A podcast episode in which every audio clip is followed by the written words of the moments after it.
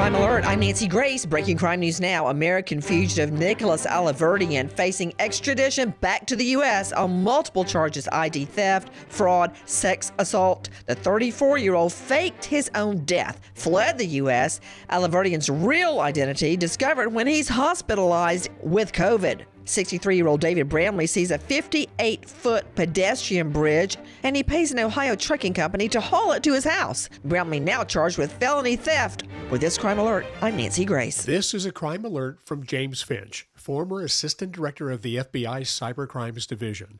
Your home's title is the only document that proves you own your home. And now, cybercriminals are able to forge our names off our home's title and claim they own it. It's a nightmare crime. Watch a video of a former cyber thief who now trains police. Show how it's done and how Home Title Lock could have stopped him. Visit HomeTitleLock.com/radio.